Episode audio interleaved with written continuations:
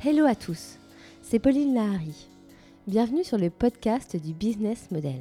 Ici, on interviewe des personnalités afin de parler de la construction de leur business model, comment ils ont conçu leur entreprise et comment ils l'ont fait fructifier. Nous parlerons de succès bien sûr, mais aussi d'échecs, car c'est aussi dans l'échec qu'on apprend et qu'on avance. Ce podcast s'accompagne d'un livre aux éditions Erol dont le titre est Votre business model sur mesure, la boîte à outils pour concevoir, entreprendre, agir et manager.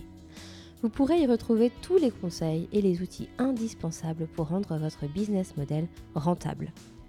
Nous sommes deux à avoir édifié ce projet, moi-même, fondatrice de MyCV Factory, et Alain Van Cotte, enseignant à Sciences Po Paris et ami de longue date. Je vous souhaite à tous une très bonne écoute et vous dis à bientôt. Aujourd'hui, nous interviewons Christelle Robic. Van Cotte.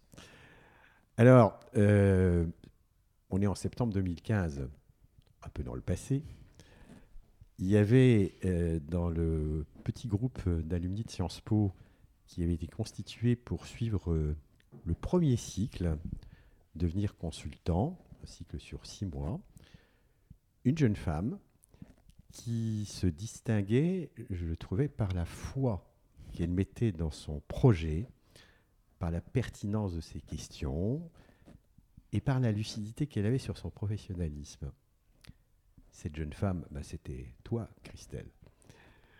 Et quatre ans après, ça a été important pour toi, cette formation? Ah, ça a été plus qu'important, ça a été, euh, ça a été déterminant. Parce que, euh, en dépit de ce que tu dis ou de ce que je pouvais euh, donner à voir, j'avais besoin que ma foi soit affermie, on va dire. Et en fait, j'avais passé l'été précédent à, acter le fait que je voulais faire autre chose, euh, que, je, que je voulais, euh, enfin faire autre chose, non, que, que, que, je voulais faire la même chose autrement, pour être plus précise, parce que j'avais déjà écarté l'hypothèse de faire autre chose, de changer de métier, puisque je ne m'étais pas trouvé de, de talent autre. Euh, mais euh, faire la même chose, donc faire mon métier, qui sont les affaires publiques, la communication corporate, mais autrement, c'est-à-dire plus au sein euh, d'une filiale française, d'une multinationale, hormis ce constat-là que j'avais posé, j'avais pas vraiment la, j'avais pas vraiment la réponse. Et en fait, je me, je me souviendrai toujours. Je suis rentrée de vacances le lundi, j'ai reçu le mail de l'association des anciens de Sciences Po et j'y ai vu comme un signe et je me suis dit, mais c'est dingue parce que j'avais l'impression que ce mail m'était adressé à moi personnellement. C'est-à-dire qu'il rencontrait vraiment. Il t'était adressé voilà, à toi les, les interrogations que j'avais. et je me, je me souviens, j'ai pris ma matinée pour écrire la lettre tout de suite en me disant, mais en fait, c'est vital, il faut qu'ils me prennent parce que j'en ai tellement besoin. Et j'en ai besoin pourquoi? J'en ai besoin en fait pour tester la validité de la vague idée que j'ai euh, que j'ai en moi. Mais euh, j'ai besoin de l'éprouver, j'ai besoin euh, de l'éprouver au regard des autres, j'ai besoin qu'elle soit challengée, j'ai besoin d'aller au bout. et en fait, quand j'ai commencé, je l'ai vraiment pris comme ça. Et je me suis dit, bon, ben voilà, ça va m'entraîner jusqu'au mois de décembre, puis je verrai en décembre. Mais, mais c'est go ou no go, en fait. Voilà. Alors, la communication d'influence, oui. Euh, on peut peut-être la définir euh, rapidement pour euh, bien donner quelques repères. Oui, c'est vrai que c'est des, mots un peu valises et, et jargonnants. Nous, on a l'habitude de dire que notre mission, c'est de défendre et promouvoir la license to operate euh, de nos clients. Alors, qu'est-ce qui se cache derrière ça? C'est tout bêtement la capacité à faire du business.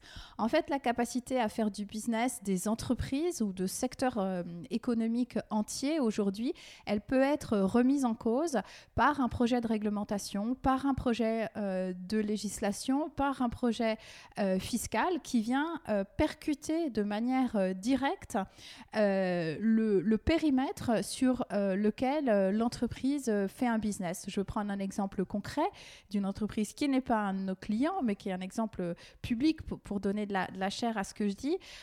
quand la mairie de Paris ou la, municipalité de San Francisco décide de légiférer sur le nombre de nuitées qu'un propriétaire pour commercialiser sur Airbnb ou demande à, ce que la taxe de séjour soit prélevée par la plateforme, il est clair que ça vient percuter et son business model et sa profitabilité.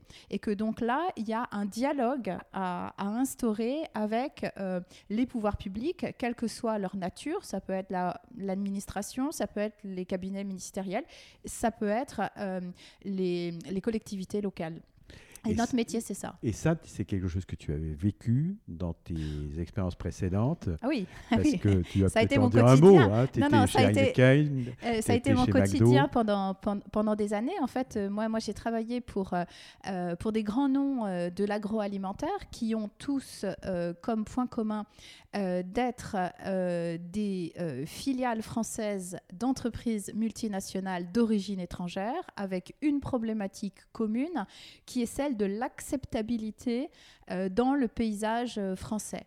Acceptabilité par rapport au modèle alimentaire français, ça c'est le cas de, McDonald's euh, France.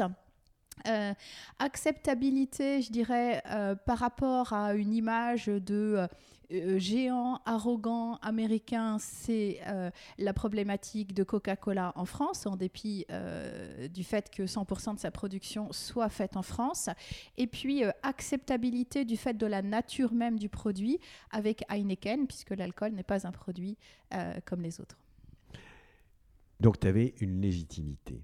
Des... Oui. Pour te lancer dans ce projet, euh, toute seule ou pas toute seule, on, va en parler, mais tu avais une légitimité dans le métier qui te permettait d'envisager euh, avec une certaine sérénité les possibilités de se développer. Alors avec sérénité, non, parce que je ne l'ai jamais été, je ne suis jamais. Euh, je, ne dors d'un œil, mais euh, oui, j'avais cette assise-là et surtout ce qui m'a incité à, réfléchir euh, et à, monter mon entreprise de conseil, c'est le fait que fait, de plus en plus de personnes dans mon réseau m'appelaient en me disant j'ai telle problématique, euh, comment est-ce que toi tu la traiterais, comment est-ce que tu l'envisagerais, ou sur qui tu pourrais me flécher pour, euh, pour la traiter. Et en fait, je me suis rendu compte au fil de l'eau que j'aimais bien ce dialogue que, que j'instaurais avec des gens que, que je connaissais, des gens parfois avec lesquels j'avais travaillé. Et c'est ça qui m'a, euh, de manière assez informelle, mise sur la piste du conseil. Les domaines d'application qui faisait référence à travers la législation, mais concrètement, c'est quel domaine, c'est quel secteur d'activité, quel type d'entreprise Alors, c'est tout, c'est tout secteur. Moi, je n'ai pas voulu placer, euh, positionner Influence Designers comme euh, une agence spécialisée. Certains, certains le font, mais moi, ce n'était pas mon choix. Euh, le, le, le, point commun de, de, tous nos clients, encore une fois, c'est que c'est de, de défendre euh, leur raison d'être euh, en France. Donc, c'est vraiment cette mission de protection de la license to operate. Donc, évidemment, les premiers clients de l'agence, ça a été des clients dans l'agroalimentaire, puisque ça avait été le secteur dans lequel euh, j'ai passé le plus de temps. Mais je me suis très rendu, rapidement rendu compte que, en fait, l'agroalimentaire a été pionnier, pionnier dans l'ampleur des, des, problématiques et des crises, que ce soit les crises, notamment des crises sanitaires, euh, que, le, que le secteur a connu. C'est un des premiers secteurs qui a été confronté à la demande de transparence, de tu naturalité. Tu peux en rappeler quelques-unes des, crises sanitaires? Alors que ce soit la, vache folle, bien évidemment. Euh, moi, je l'ai connue en direct parce que quand je suis arrivée euh, chez, chez, McDonald's, c'était le pic de crise de la, de la, vache folle, où donc on, voyait des, des, des, personnes contaminées par le variant humain de la maladie Creutzfeldt-Jacob, les, doutes sur la consommation de bœuf et en même temps la destruction du McDo de Millau. Donc euh, une double crise, à la fois une crise de produit, quand votre principal produit c'est un, burger euh, à base de, bœuf, et, une crise d'image euh, très forte, puisque c'est votre légitimité en tant que géant héros de la mondialisation qui est, est remise en cause. et puis les dernières crises, le fipronil dans les œufs, etc. Et donc ça a donné, je pense, au secteur une longueur d'avance en termes de transparence, en termes de pédagogie vis-à-vis du consommateur, qu'aujourd'hui d'autres secteurs qui découvrent ces problématiques-là, mais avec un décalage dans le temps, Euh, en fait, euh, on, met cette, ce savoir-faire qu'on a développé euh, dans l'agroalimentaire au bénéfice d'autres secteurs aujourd'hui, qui connaissent les mêmes problématiques, mais avec un léger décalage dans le temps. Et je crois qu'en fait, aucun secteur ne sera épargné. Donc, tu avais une base de, départ, si je puis dire, une légitimité. Est-ce que c'est possible de faire son premier business avec ses anciens employeurs? Alors, euh, c'est possible et c'est souhaitable parce que finalement, euh, quand les choses se sont bien passées, euh, la relation de confiance est là. Elle n'est pas, elle n'est pas à construire. L'évangélisation n'est pas à faire sur la nécessité d'un conseil en matière, en matière affaires publiques. Et donc, effectivement, moi, c'est le, c'est le choix, c'est le choix que j'ai fait puisque quand j'ai, enfin, je l'ai fait de deux manières parce qu'en fait, moi, j'ai deux anciens employeurs qui ont été les premiers à me faire confiance. le tout premier, euh, c'est mon ancien patron euh, chez euh, Coca-Cola Entreprise, Tristan Farabé, qui est depuis devenu directeur général du groupe Pochet, qui est un des leaders mondiaux dans l'emballage de luxe pour le parfum et la beauté, et, qui est véritablement celui grâce auquel j'ai pu me lancer, puisqu'il est le premier à m'avoir fait confiance sur une problématique de crise qu'il connaissait au sein de son groupe. Et euh, donc c'est grâce à lui que euh, je suis allée voir mon deuxième patron, qui à l'époque était mon patron actuel euh, chez Heineken, où je lui ai fait part de mon, projet. Et, qui, au terme d'une période euh, intérimaire, qui finalement a été assez longue, leur permettant de, retrouver quelqu'un pour le poste, euh, eh bien, a, décidé de continuer à me faire confiance, mais cette fois-ci sous la forme, enfin, dans le cadre de ma structure de, conseil. Donc, donc oui, oui, et je pense que c'est très important parce que je pense que c'est vos meilleurs prescripteurs en fait. Donc euh, je le recommande très très fortement.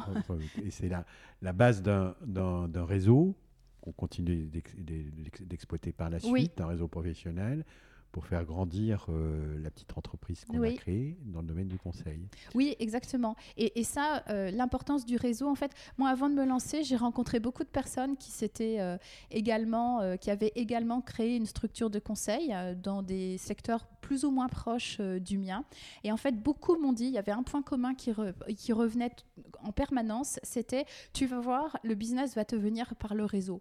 Je me suis dit, oui, bon, d'accord, peut-être un peu, euh, peut-être au début. Mais en fait, c'est vrai. Et parce que le, réseau, il fonctionne en cercle concentrique. Et une fois qu'on a, entre guillemets, fait le plein du premier cercle, il y a le deuxième et il y a le troisième cercle.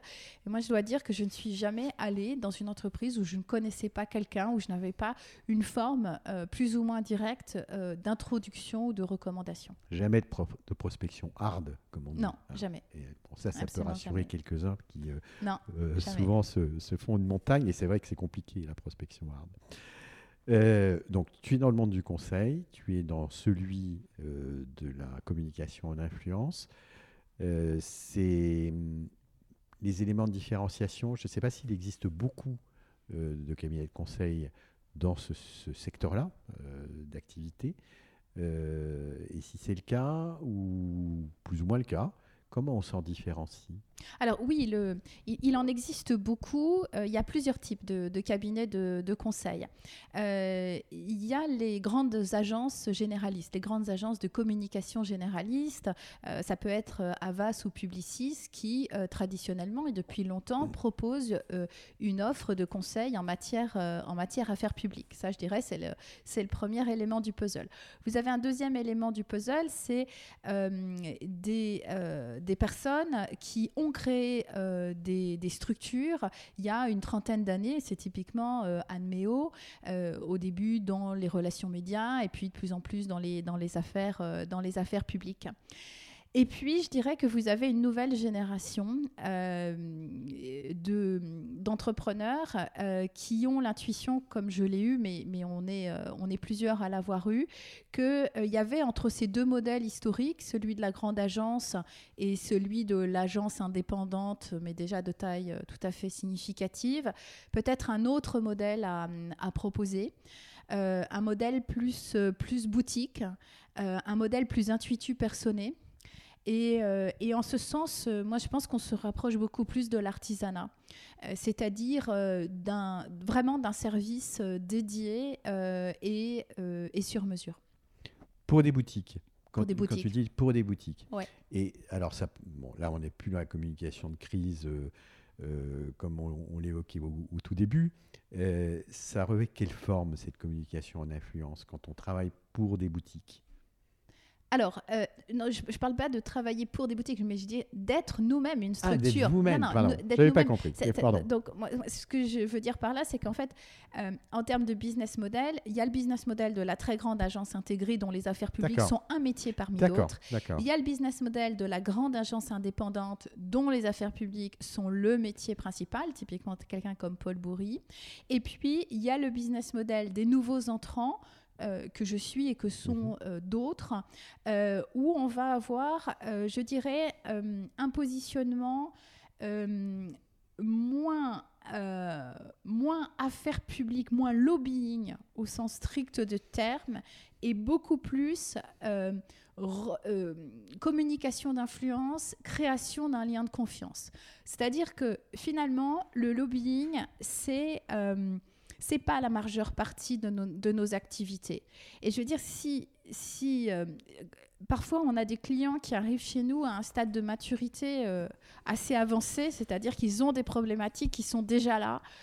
Euh, donc là, évidemment, on va être très défensif et faire du lobbying. Mais nous, ce qu'on aime, c'est prendre des clients de manière assez précoce. C'est-à-dire, finalement, le meilleur client, c'est celui qui n'a pas de problème, mais qui a anticipé qu'il doit créer des relations de confiance avec son écosystème politique.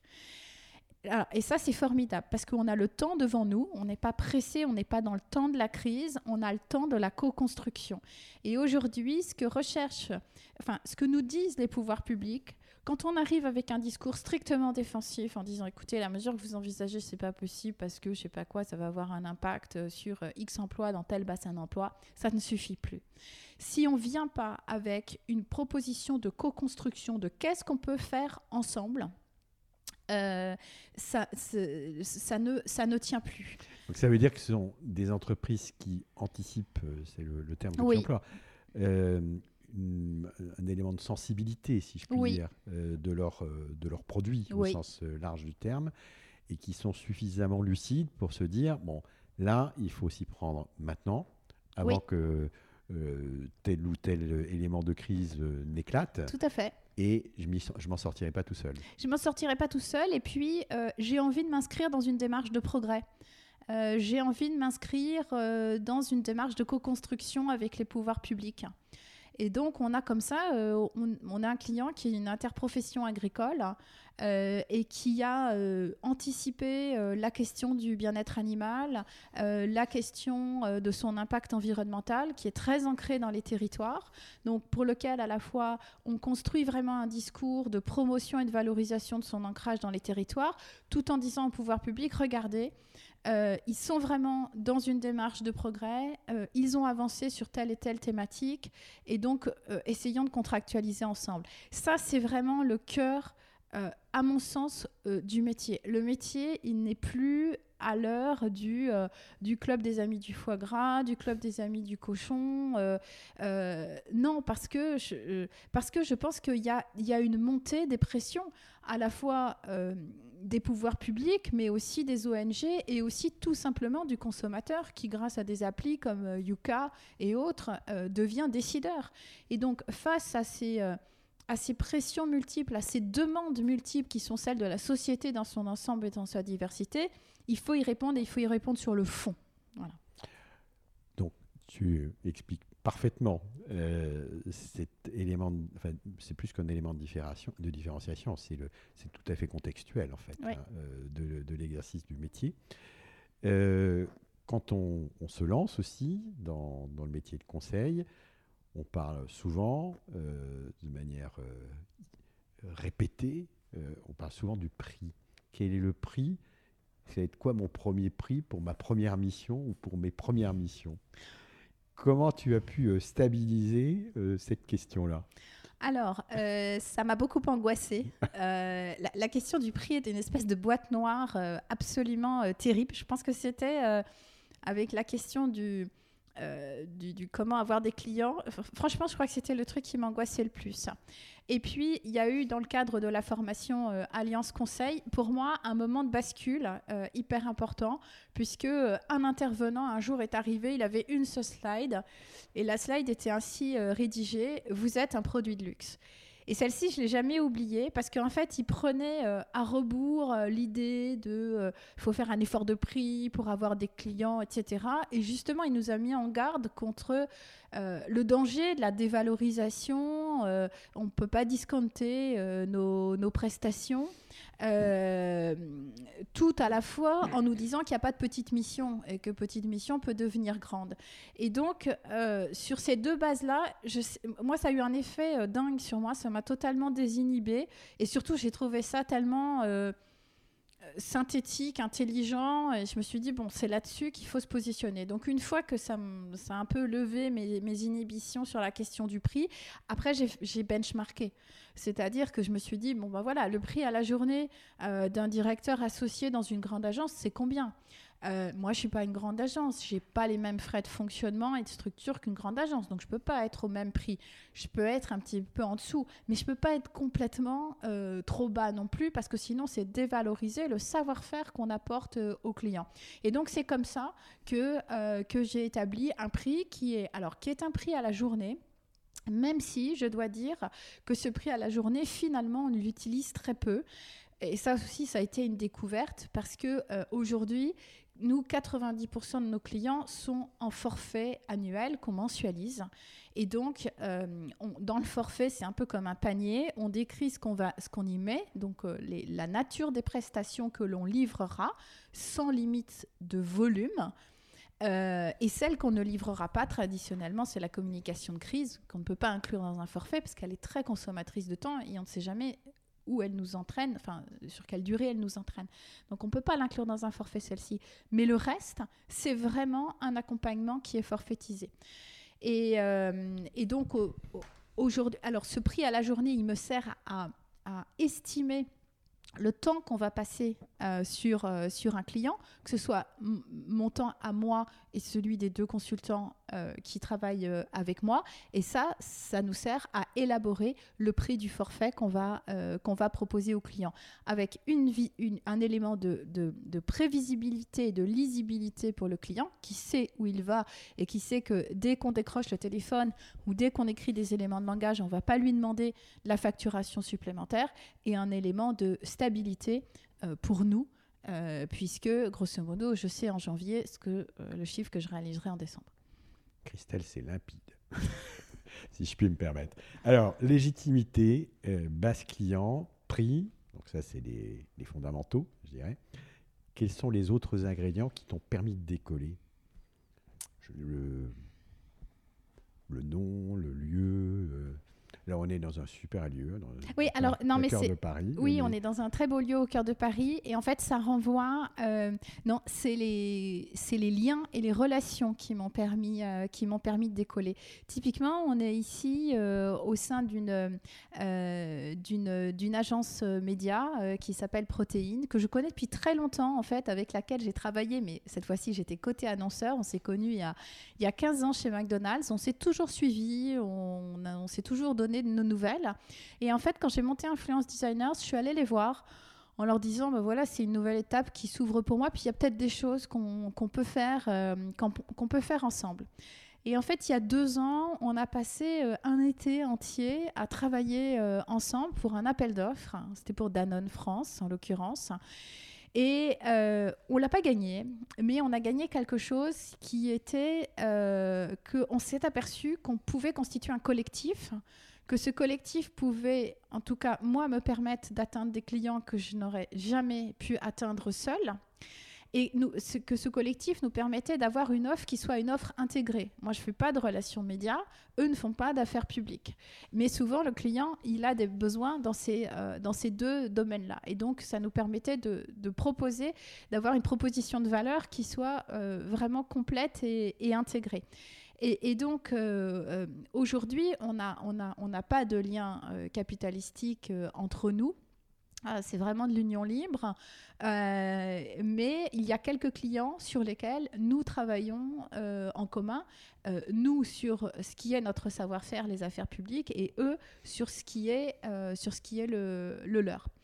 Euh, et donc, c'est ça aussi, vraiment, je le mesure chaque jour, c'est euh, ne pas hésiter à aller rencontrer un tel ou un tel, parce que d'une conversation peut naître euh, un projet en commun, peut naître une idée, et puis peut-être demain peut naître une structure plus grande. donc voilà, je pense que le pire danger, c'est l'isolement. Euh, le pire danger, c'est euh, de se dire, en fait, j'ai fait ma journée une fois que j'ai traité toutes mes demandes clients. Oui, c'est prioritaire, bien évidemment, euh, c'est nécessaire, mais c'est pas suffisant. En fait, il y a une deuxième journée dans la journée qui est de préparer le coup d'après, c'est-à-dire le coup d'après, c'est alors évidemment, d'aller chercher des clients supplémentaires, mais le coup d'après, c'est de se dire, bon voilà, la structure, je la fais grandir comment, je la fais grandir? Avec qui? Et ça, vous ne pouvez pas réfléchir en chambre à ce genre de choses-là. Ça ne peut se faire que dans le cadre de la, dans le cadre de la réflexion. Et donc, il y a comme ça plusieurs agences, parce qu'il y en a une autre aussi avec laquelle j'ai travaillé euh, en, commun sur, sur, un client.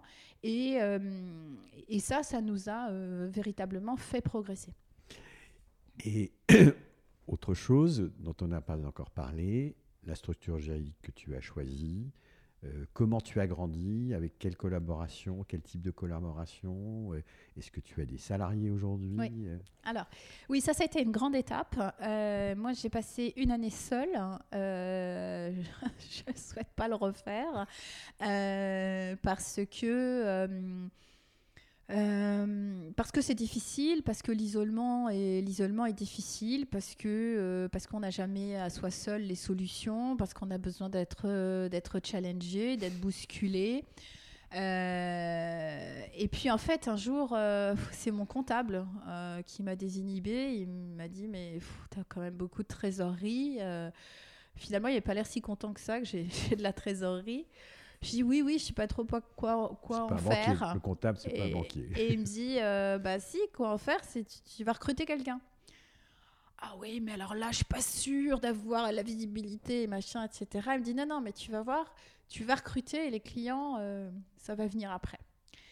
Et, euh, et, en fait, c'est vrai, c'est-à-dire que j'ai recruté un premier consultant junior et ça m'a, euh, déjà, ça m'a libéré euh, d'un certain nombre de tâches quotidiennes que je faisais et que je ne devrais pas faire. C'est un vrai consultant, c'est pas un stagiaire. Non, pas, un stagiaire. Euh, et donc, il y a toute une partie de travail de back-office qui est très important, qui est de la rédaction d'éléments de langage, qui est de la recherche documentaire, qui est des relances pour des rendez-vous, etc., qui sont indispensables. mais je dirais que moi, je dois me concentrer sur d'autres tâches. Euh, et donc ça m'a libéré, euh, ça m'a libéré du temps et ce temps libéré, euh, finalement, oui, s'est traduit en, en nouveaux, en nouveaux clients. et donc ça, ça a été une, étape absolument déterminante. Avec le recul, je pense que je l'ai fait un peu tard. J'aurais dû le faire, le faire plus tôt, parce qu'en fait, j'avais le flow de business pour le faire plus tôt. Euh, mais voilà, je, pense que j'ai un peu freiné parce que c'est vrai que, enfin, euh, moi en tout cas, je l'ai vécu comme ça. Cette étape de l'embauche, c'est une vraie étape. Euh, c'est-à-dire qu'il y a celle de la création, il y a celle du lancement, il y a voilà le pitch, etc. Et puis hop, cette deuxième étape. Et finalement, moi, elle est venue beaucoup plus tôt que je ne l'avais anticipé. Et tu as fait double, tu as deux, deux, deux collaborateurs. Voilà, maintenant, voilà, maintenant j'ai deux collaborateurs. Euh, et je ne reviendrai pas euh, en arrière, déjà parce qu'on on ne le pourrait pas, euh, vu ce qui est aujourd'hui notre, notre volume de, clientèle. Et je dois dire que même si j'avais une baisse, une baisse de volume, et ça peut arriver hein, de manière ponctuelle, je pense que c'est justement très important de ne pas réduire la voilure, parce que c'est ça qui permet d'aller en chercher demain. Et d'un point de vue structure juridique Oui, alors pardon, je n'ai pas répondu à cette question-là. Euh, moi, j'ai démarré euh, en, en, EURL, hein, euh, donc directement une structure de société. Je ne suis pas passée par l'auto-entrepreneuriat parce que j'avais un premier client qui de toute façon me faisait exposer les seuils. Euh, donc, donc j'ai décidé de cette, de cette structure-là et ensuite je suis passée en SAS parce que c'est extrêmement souple. Et tu es seul associé ou tu as, il y a d'autres associés? Non, aujourd'hui je suis seule associée.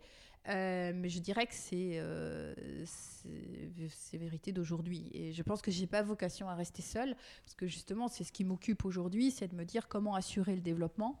Et je pense que assurer le développement, ça passe probablement euh, par ouvrir l'association à des profils qui soient complémentaires aux miens. Oui, d'ailleurs, disons quatre ans après, trois ans après, euh, c'est le bon timing pour, pour, consolider la croissance. Exactement, c'est vraiment, euh, vraiment ce qui m'occupe euh, aujourd'hui, en dehors du, du, du, traitement de, de, nos clients. c'est véritablement ça, c'est comment consolider la croissance. J'ai des pistes, mais j'ai pas encore les réponses. Donc là, je, suis vraiment dans une, dans une phase de, réflexion où justement je, rencontre des gens, où il y a plusieurs manières de faire. Et puis je crois aussi beaucoup, je crois que c'est une rencontre humaine aussi, avant tout. C'est-à-dire que bon, il y a euh, les complémentarités sur le papier, euh, les complémentarités de portefeuille client, mais il y a aussi euh, la vision commune qu'on a, qu'on a du métier et la manière dont on fait les choses et les valeurs qui nous animent. Alors, parlant de complémentarité, bon, il y a des termes qui se mélangent un petit peu dans le, vocabulaire de la presse en particulier, mais pas que. Parce qu'on parle des influenceurs, il y a des influenceurs euh, qui sont plutôt tournés vers le B2C, euh, et puis la communication d'influence. C'est deux choses qui sont très différentes, qui se complètent.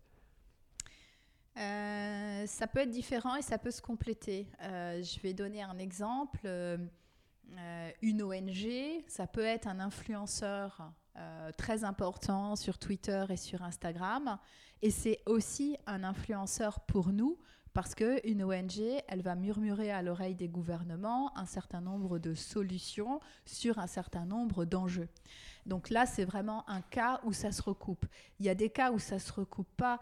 Je pense que euh, les influenceurs dans le domaine de la mode, du luxe, euh, ne sont pas nous des interlocuteurs euh, à, prendre, à, prendre, à prendre en compte. je ne pense pas que Enjoy Phoenix n'est pas une interlocutrice pour, euh, pour nos métiers. En revanche, euh, Zero Waste ou WWF, qui ont des campagnes très puissantes sur le digital, sont des influenceurs aux deux sens du terme, c'est-à-dire euh, la capacité à agréger des, des, des, followers, comme, comme on dit, et la capacité à peser sur les politiques publiques. Nous, notre, notre critère hein, pour qualifier un influenceur, c'est-à-dire est-ce que vous êtes ou pas un influenceur pour, nous, enfin pour nos clients surtout, euh, c'est la capacité à influer et à peser sur le débat public.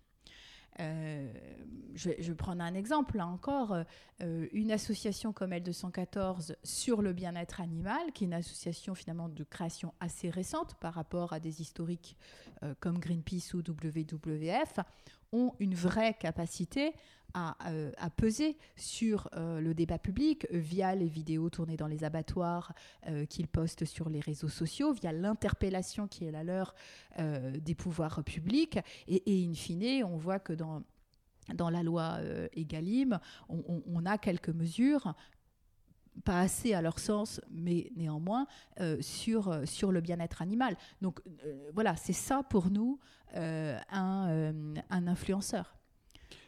D'accord. Et ça suppose d'avoir, euh, en tant que consultant, euh, une bonne lecture de l'arsenal législatif, si je puis dire.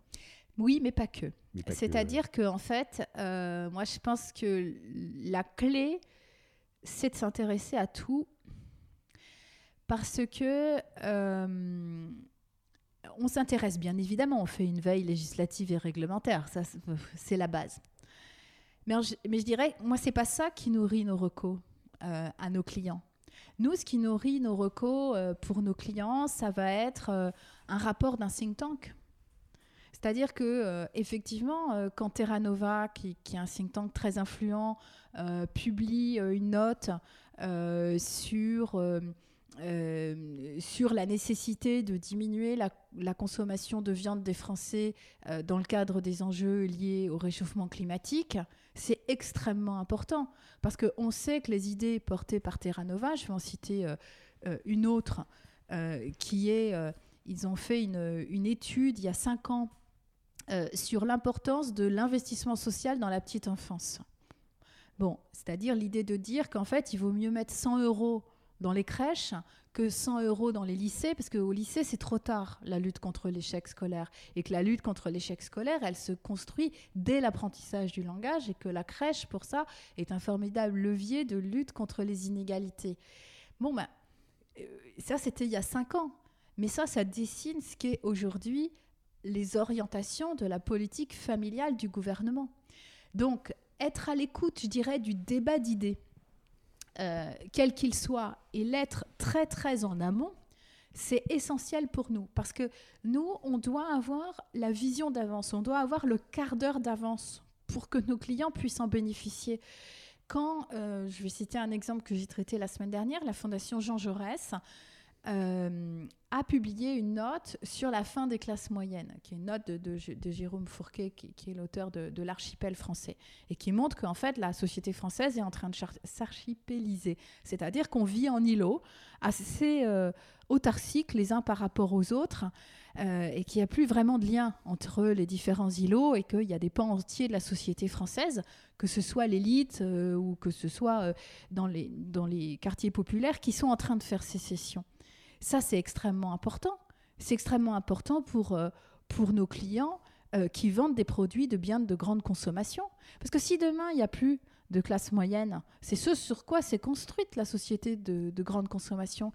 S'il n'y a plus de classe moyenne demain pour acheter des shampoings ou pour acheter de la bière, à qui ils vont vendre? Euh, donc, nous, être à, l'écoute de ce débat-là, à l'écoute, on avale beaucoup de beaucoup d'études Typiquement, euh, l'étude du CEVIPOF, euh, qui est une étude sur 10 ans sur euh, les Français et la confiance, qui depuis 10 ans montre la dégradation du niveau de, confiance des Français. Je n'ai pas confiance en l'autre, la défiance vis-à-vis de la politique, la défiance vis-à-vis des institutions, la défiance vis-à-vis des grandes entreprises. Et les seules institutions qui s'en sortent, c'est l'armée, la police et les hôpitaux. Mais ça dit quelque chose de fondamental de notre société. Et donc, le, cœur de notre métier, c'est ça aussi. C'est-à-dire qu'en fait, nous, on a une boîte à outils qui est euh, les contacts qu'on peut monter pour nos clients avec euh, les décideurs politiques. Et puis, on a une boîte d'analyse de la société française. Euh, et c'est les deux combinés qui font la force euh, de notre recommandation. Si c'est juste monter des rendez-vous pour monter des rendez-vous, plein de gens peuvent le faire, ça c'est pas le souci. Mais de dire, il y a cette thématique-là qui est en train de monter. J'ai un parlementaire qui s'y intéresse. C'est émergent, mais pour vous, c'est absolument fondamental, puisque ça, ça, vient, on est directement sur votre business model. Donc là, il faut qu'on imagine ensemble des solutions, il faut qu'on dialogue avec ces gens-là. Et au milieu de tout ça, il n'y a pas quelquefois des pétards mouillés?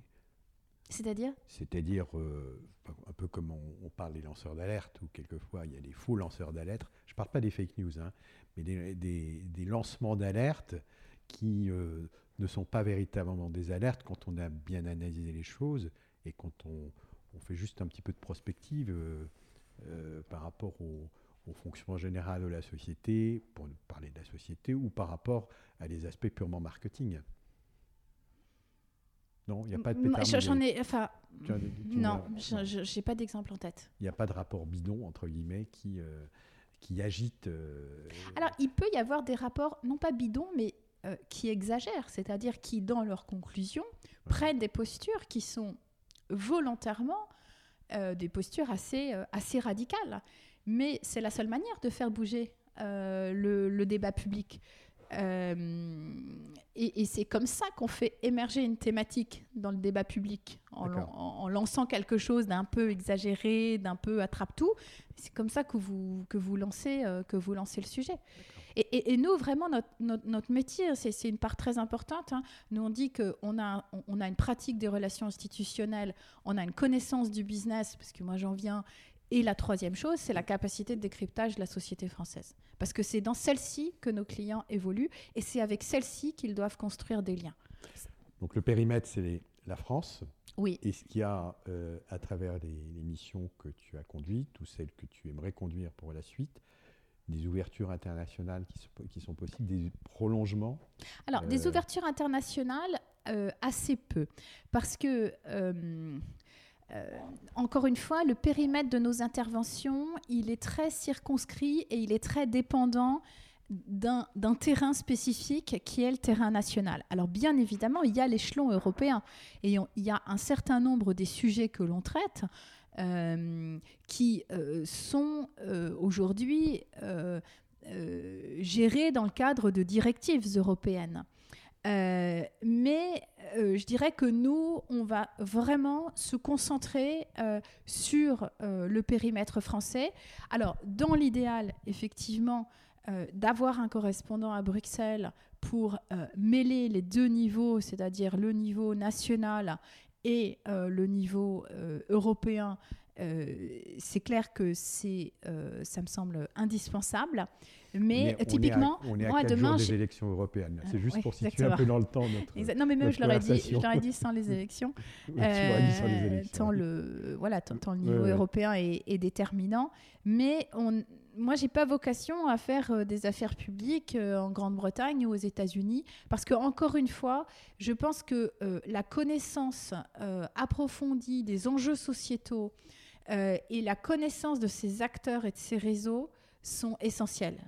Euh, D'accord, mais ça peut donner des éléments de benchmark aussi. Alors, Euh, on, a, on, on regarde, hein, on regarde bien évidemment beaucoup de, de Ouais. benchmarks euh, de benchmarks étrangers.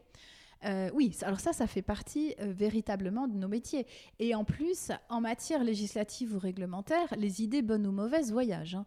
Euh, donc, on est effectivement euh, euh, toujours très attentif à telle municipalité américaine qui met en place une taxe sur le sucre ou des choses comme ça. Oui, bien sûr, ça, ça fait partie de, notre métier d'identifier, voilà, par exemple, pour vous citer un exemple, c'est l'Écosse qui, la première, a mis en place un système qui s'appelle le Minimum Unit Pricing euh, sur les boissons alcoolisées, c'est-à-dire euh, l'idée d'un plancher, euh, d'un prix de vente plancher des boissons alcoolisées. qui est aujourd'hui une idée très largement reprise dans la plupart des, pays, des pays européens. D'accord, d'accord. Perspective de développement, d'influence designers. Alors, la perspective de développement, euh, c'est un développement euh, en termes de portefeuille et c'est pas un développement en termes de métier. C'est-à-dire que je ne souhaite pas agréger euh, plus de métiers parce que je préfère aller les chercher si on a un client qui a une problématique globale et aller, euh, je dirais, y répondre sous la forme d'un collectif, c'est-à-dire vraiment chercher ad hoc euh, les, les compétences et ne pas les intégrer dans une structure figée. Moi, je crois vraiment à, à- l'idée d'être très, très agile et de, et, de monter euh, des, des- des- groupes d'expertise vraiment sur mesure pour le client. Donc, je ne vais pas étendre euh, en termes de périmètre métier, mais je voudrais étendre en termes de portefeuille client. Euh, nous, il y a des secteurs entiers sur lesquels nous ne sommes pas. Et, et donc oui, ça passera par là. Et par exemple, par exemple euh, l'apport d'un associé éventuel pourrait euh, Oui, c'est bien jouer évidemment. C'est ce là. Moi, je pense que l'apport d'un associé, il a vocation, bien évidemment, à, il a vocation à plusieurs choses. Je pense à, à- étendre euh, le portefeuille client parce que on a tous euh, des, des domaines d'activité de prédilection. hein. Typiquement, euh, nous, on est très agroalimentaire, cosmétique. Bon, bah, d'autres vont être très high-tech et banque. Il y a peut-être des, ça, peut, ça peut, ça peut faire sens d'être ensemble. Et puis encore une fois, de l'autre apport, je pense, euh, c'est euh, c'est le challenge, c'est euh, croiser les regards. euh, et, et- et- voilà, et, avoir, euh, je dirais, la proposition la plus, euh, euh, la plus travaillée pour le, pour le client. Donc oui, le développement, il se fera par ce biais-là. D'accord. Euh, pour changer un tout, petit- un tout petit peu de registre, euh, tu as une vie de famille. Oui. Est-ce que tu as une routine quotidienne pour euh, concilier euh, ta vie professionnelle qui m'a l'air très très très prenante et puis ta vie de famille, une routine pour te détendre, pour euh, faire du sport, je sais pas. Pour te... Alors, je crois qu'il y a... je crois qu'en fait, dans les écoles de commerce, on devrait dire aux, aux, jeunes femmes, mais aux garçons aussi, enfin, l'importance euh, du choix du conjoint, d'un conjoint qui vous, qui vous soutienne. Parce que euh, euh, moi, il m'a soutenu à plusieurs moments clés. quand j'étais dans des, dans des structures multinationales et que c'était dur et que j'ai parfois été tentée d'abandonner, et il m'a dit lâche pas. j'ai été à un cabinet ministériel, c'était extrêmement prenant. Et là, il était là pour assurer tout le quotidien que je ne pouvais plus assurer. Et puis, euh, quand je me suis lancée, euh, moi, mon mari est avocat. Euh, il a créé son cabinet il y a 15 ans. Donc, il connaît aussi l'aventure de la création d'entreprise. Et je me souviendrai toujours, à l'issue de la formation à Sciences Po, je lui ai dit, bon, alors, voilà, je me suis formée. bon, là, maintenant, c'est bon, hein, je vais y aller. je vais monter Influence Designers. Et il m'a posé une seule question. Il m'a dit, il est où le premier client? Il m'a dit, il y a il est hors de question que tu fasses quoi que ce soit tant que tu n'as pas signé. Et, en fait, c'est. Il n'était pas loin, le premier client. Et non, il n'était pas loin, mais, euh, mais il m'a juste mis le doigt sur, euh, sur ce qui est essentiel. Euh, donc ça, ça, je pense que c'est, enfin, c'est un, c'est un atout. Et puis, et puis ça, ça, ça, se gère à deux, c'est-à-dire que bien évidemment, enfin moi, je, je ne l'aurais pas fait comme ça. On n'aurait pas créé nos structures en même temps parce que c'était nous mettre à risque en même temps. Moi, j'ai pu le faire aussi parce que la sienne a 15 ans euh, d'ancienneté, parce qu'elle roule, parce que euh, voilà. Et donc, ça m'a permis aussi d'avoir cette forme de liberté euh, de, pouvoir, de pouvoir le faire. Le deuxième point sur lequel tu insistais, c'est le sport. Alors, moi, je suis une convertie récente, hein, mais j'ai la foi du converti, c'est-à-dire que jusqu'à il y a 5 ans, j'étais un peu comme Winston Churchill, no sport. Et puis, puis j'ai vu que c'était plus tenable, que j'avais euh, de, plus en plus de mal à, gérer euh, le stress, la pression, que, j'avais des baisses terribles d'énergie, voilà. Et donc, et donc j'y suis venue. Et aujourd'hui, c'est une vraie discipline sans laquelle je ne peux pas vivre. donc aujourd'hui, j'ai trois pratiques la natation une fois par semaine, la barre au sol une fois par semaine, le yoga une fois par semaine. Et, euh, et ça, euh, c'est sanctuarisé. Euh, je n'y touche pas parce que c'est la condition sine qua non pour faire tout le reste, c'est-à-dire être bien avec mes enfants, être bien avec mon mari et être bien avec mes clients. et, donc, et donc, je conseille très très fortement. c'est pas c'est pas de l'anecdote, c'est vital. C'est vital, oui. Euh, on arrive à la, à la fin de cette interview, Christelle. Est-ce qu'il y a quelque chose, quand tu repasses le film euh, de ces quatre années, que tu ferais différemment dans, sur de, la trajectoire que tu as suivie? Tu parlais tout à l'heure d'un salarié que tu aurais peut-être. Oui, alors ça c'est clair, j'aurais recruté plus tôt. Euh, ça c'est sûr, j'aurais recruté plus tôt. Mais sinon, euh, non. C'est-à-dire que euh, je me suis lancée en me formant et ça, je le referai parce que ça me paraît être euh, indispensable. Je me suis lancée avec déjà des clients, c'est-à-dire qu'en fait, moi j'avais des clients, j'ai créé la structure six mois après. Euh, et ça, je j'ai jamais eu l'angoisse, euh, entre guillemets, de la page blanche, euh, le bureau vide avec un téléphone et, voilà, une liste de gens à appeler. Non, non, j'avais déjà des clients, donc ça, je le, je le referai de la même manière.